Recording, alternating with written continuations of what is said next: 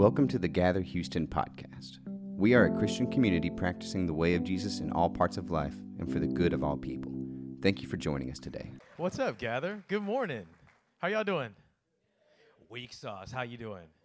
Nice. So, uh, as Josh mentioned, it might not feel to some of you like I'm a guest speaker necessarily. Like the word guest even kind of feels weird to me because some of you guys, my kids, play with your kids. We've had coffee, we've had lunch, we've worked out together. So let's just phrase it like this I'm your crazy cousin that came over to kick it. it, it might, the expression might be a little bit different in how the teaching goes this morning, but it's all love. We're all family. Um, speaking to that, the expression and the way things are taught, I want to share this before we dive in. I really wrestled a bit with studying John chapter 15, what we'll be teaching on today. And I thought about how, as John's recording this gospel, he never once references, and Jesus took notes and stressed and had anxiety about what he would say.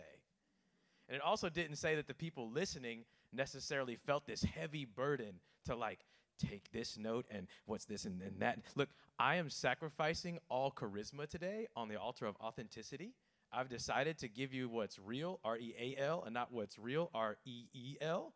I don't care how it looks on the gram. It's not about looking good, it's about being good. So this message literally won't even have a title. We'll just have a connected conversation about Christ. And I love John 15 because it's all written in red letters. To me, that's powerful.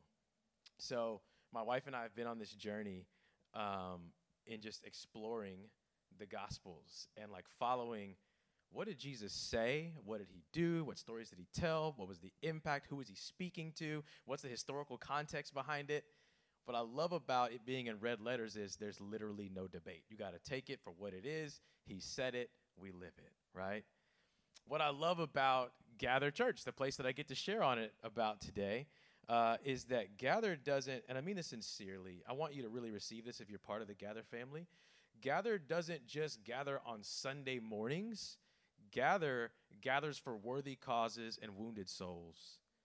I've once heard it said that every church should be able to get a positive letter of recommendation from the local homeless community. Here at Gather, y'all can do that. That's powerful. Thank you for who you are in the community.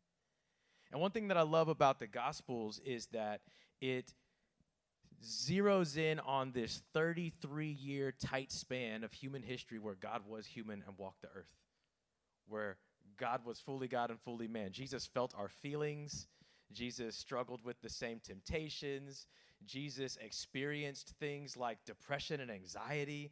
Jesus was the God man. Like I love this little like we in the Old Testament we we get so much lore and legalism and in the New Testament, following the Gospels, we get all the logistics and lectures how to establish and run a church, what not to do, who to kick out of the church. But in this 33 year span that Jesus is here, all we get is truth and love and forgiveness and grace. And I love that he went to, man, controversial levels of love and inclusion to make sure that the least of these was seen and served and supported. I love how there were certain demographics, certain communities, certain, you know, this person has leprosy. Oh, they're sick. They're unclean. Don't touch them. Jesus touches them, and he doesn't only touch them, his touch actually heals them, right? Beautiful. So we're diving into John 15 today. Uh, I've been following along with the Gather podcast, by the way, and Pastor Josh has been crushing it with uh, the book of John. And I just, I want to set the tone for the setting where we are, so you can kind of zero in with me on like the moment, the room we're in, who Jesus is speaking to, and then we'll dive right into chapter 15. And if you've been here and a part of Gather throughout this year, this year with Jesus, which I love that theme, by the way, of just spending a whole year focusing on Jesus' words, life, and practices, um, this will really flow right into what you've been learning lately. So, the location in John 15, we're in the upper room. So, this is a second floor dining room in a house, and it's on top of Mount Zion.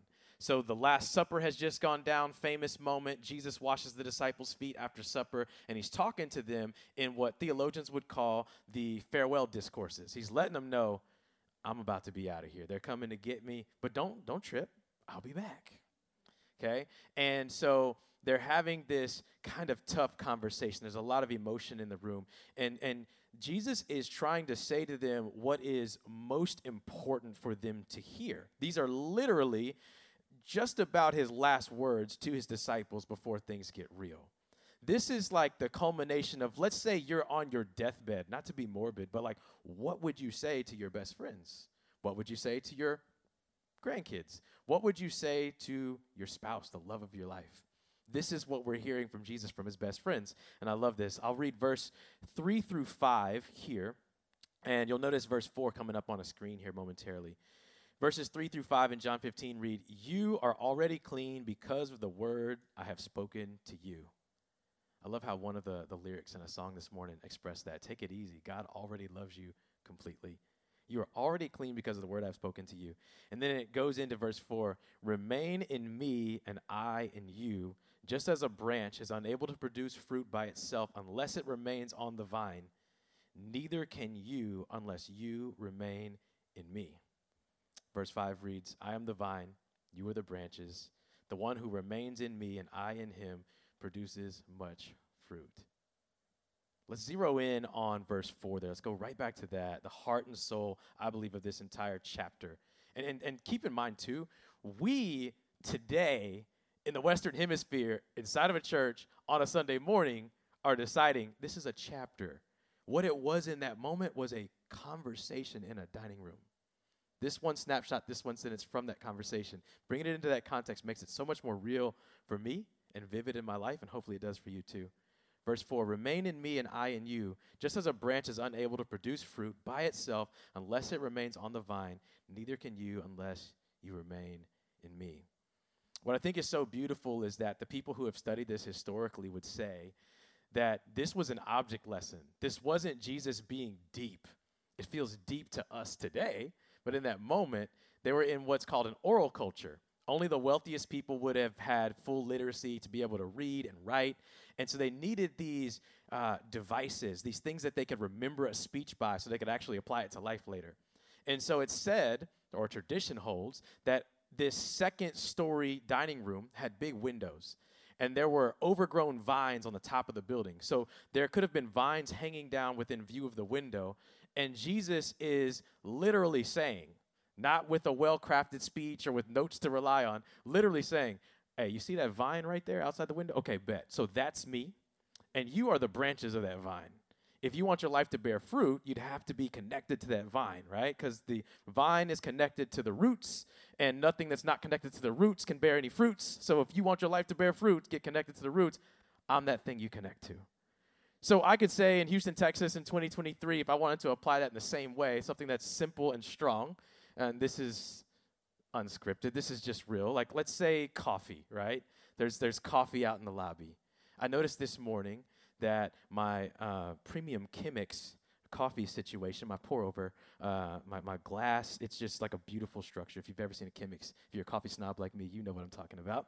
It's sitting on the counter, and to the left side of it is my bag of ground coffee beans, and to the right side of it is my sink where we get water. All of these things were close, but there was no coffee. When I make these things become connected, right? I heat up the water, I pour in the beans, I do my little pour over thing as I uh, play my lo fi music on a Sunday morning with sunlight coming in the blinds. Now I have coffee. I love how there's a difference between closeness and connection. And I feel like that was the point of the vine and branches story. It was simple. See that outside the window? This is me, that's you. This is how we are to be connected. But even though it was simple, it was profoundly strong. Closeness won't get it done. I believe that Jesus didn't call us to a stale, stagnant Sunday morning tradition. It has to continue in every area of life. He called us to connection. And so what are we what are we here to do? We're here to extract this piece from uh, four and carry it into our lives and be truly connected. It's it's not about closeness in proximity but connection in chemistry. A question a big question. Are we after a legislation of jesus that parades him as a mascot for the powerful or are we after the life of jesus in a practice of making friends with the misfit. It's about oneness, friends. And I believe that Jesus calls us to not just a religious ritual that lives with a tight fist, but rather a relational reliance that lives with an open palm. And as he continues to go through this discourse of the things that are most important to him and most important for them to then carry, I love how he goes on this rant in verses 12 through 17. And again, we'll get a verse here on the screen for you. Um, that verse will be 17, the end of this.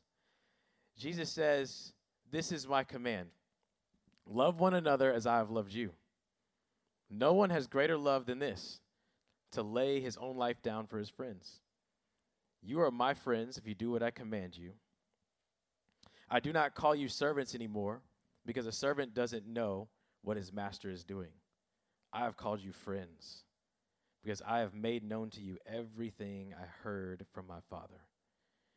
You did not choose me, but I chose you. I appointed you to go and produce fruit, and that your fruit should remain, so that whatever you ask the Father in my name, he will give you. This is what I command you love one another. 17 sums it all up. This is what I command you love one another.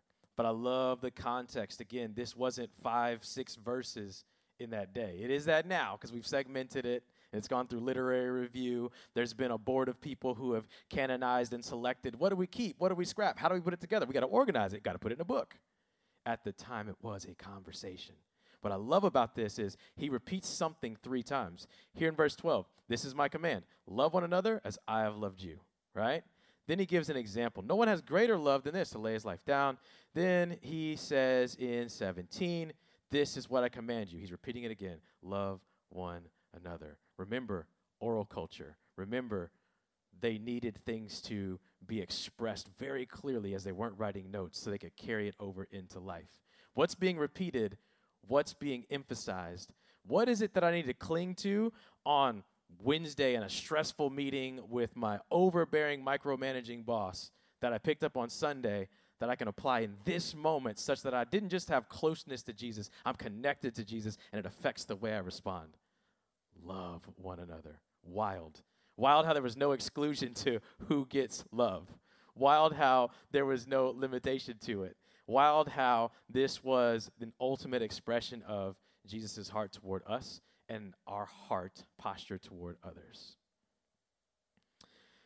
I love how also he talks in 15 and 16 from that same little piece about how he doesn't call us servants anymore, he calls us friend. And I went digging into the Greek lexicon, the original language spoken in that day, and the word that he uses for servant is doulos, which would have meant either slave or servant depending on how you translate it. But these are the only two words in the current modern English dialect that you could get to from that old Greek lexicon slave or servant. One who gives over his life fully in submission to another and is therefore under their dominance and is subservient to them. But he says, I don't call you that. Instead, I call you friend. This is philoi. This in the Greek lexicon would have meant not the kind of friend that you would just call your homie. This isn't the friend that's like, Oh, yeah, Travis, I talked to him two weeks ago. Yeah, I hope he's doing all right. This would have been the type of friend that is your chosen family. Notice those first three letters, that phi, you know, Philadelphia, city of brotherly love. Like this is that brother friend, that sister friend. This is that person who holds you accountable to your goals, who you check in with very often, who uh, you buy their coffee one time, the next time you meet up, they buy yours. This is that friend who your kids play with their kids. This is a deep and intimate connection why would he call us that level of friend if all he ever wanted to us was a soft closeness and not a deep connection? And so, my challenge to us this morning, my encouragement to us this morning is to one, don't just take what some dude named Terry said on Sunday morning, but to go and sit with John chapter 15 and really siphon from that what is Jesus saying to me that I could respond to better? who is it in my life that, inspired by the word of Jesus, I could respond to better, right? And then, two, another thing here is um, what am I uniquely qualified to bring to the body of Christ? If I were in that room, in that day, what would I extract from what was being said, and how would I live different because of it? You know, I love that not only were there these vines hanging out of a window that he could point to in the same way that today we could talk about coffee, because who doesn't love coffee, right? Like it's the it's the ultimate analogy to anything in life. They step out of this room and they walk through a valley called the Valley of Kidron. And all through this valley were vineyards. All through this valley were vines similar to what would have been hanging on this building. And these vines were producing great fruit, reportedly.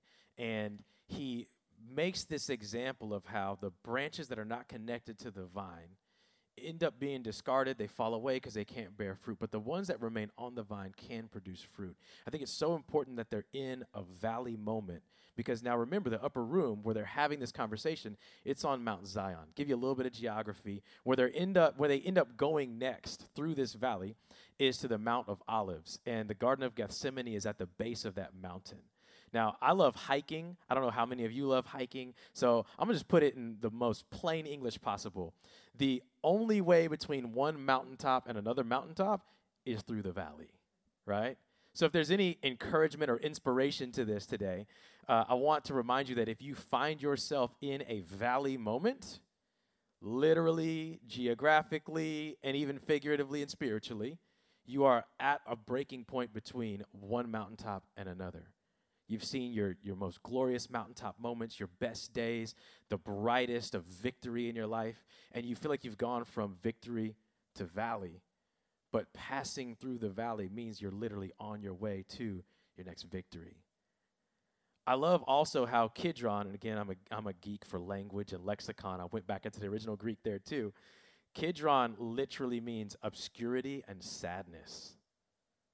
Wow. Jesus, like love embodied, fully God, fully man, and he's gonna like go emo on us like this, right? Like, I'm about to tell you, I'm going ghost on you, and then I'm gonna take you through the literal valley of obscurity and sadness.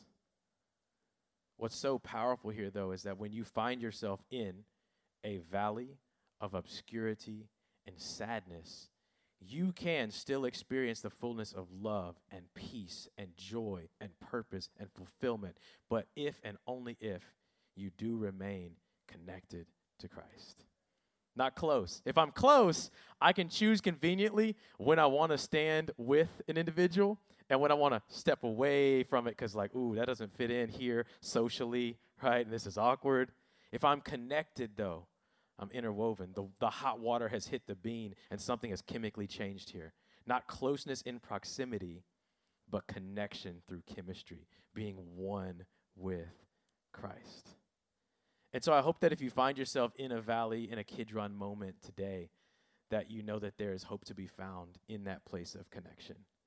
And if not, let's say you're in a mountaintop moment. I hope you know today that there's a call, there's a command, there's a question mark over your life who will you be here? Will you love people well? Will you operate as like a servant to Jesus? Like, yeah, man, I pull up on Sundays and I, I put some chairs out and I set up the uh, the coffee machine and the greeter station, or a friend of Jesus. I can't wait till you meet this awesome friend of mine that I have such a connection to. In closing, Gather, I want to thank you again for who you are. I want to thank you for the fact that you don't just gather here in this space. You don't you didn't just gather at 10 and a half street. You gather for worthy causes and for wounded souls.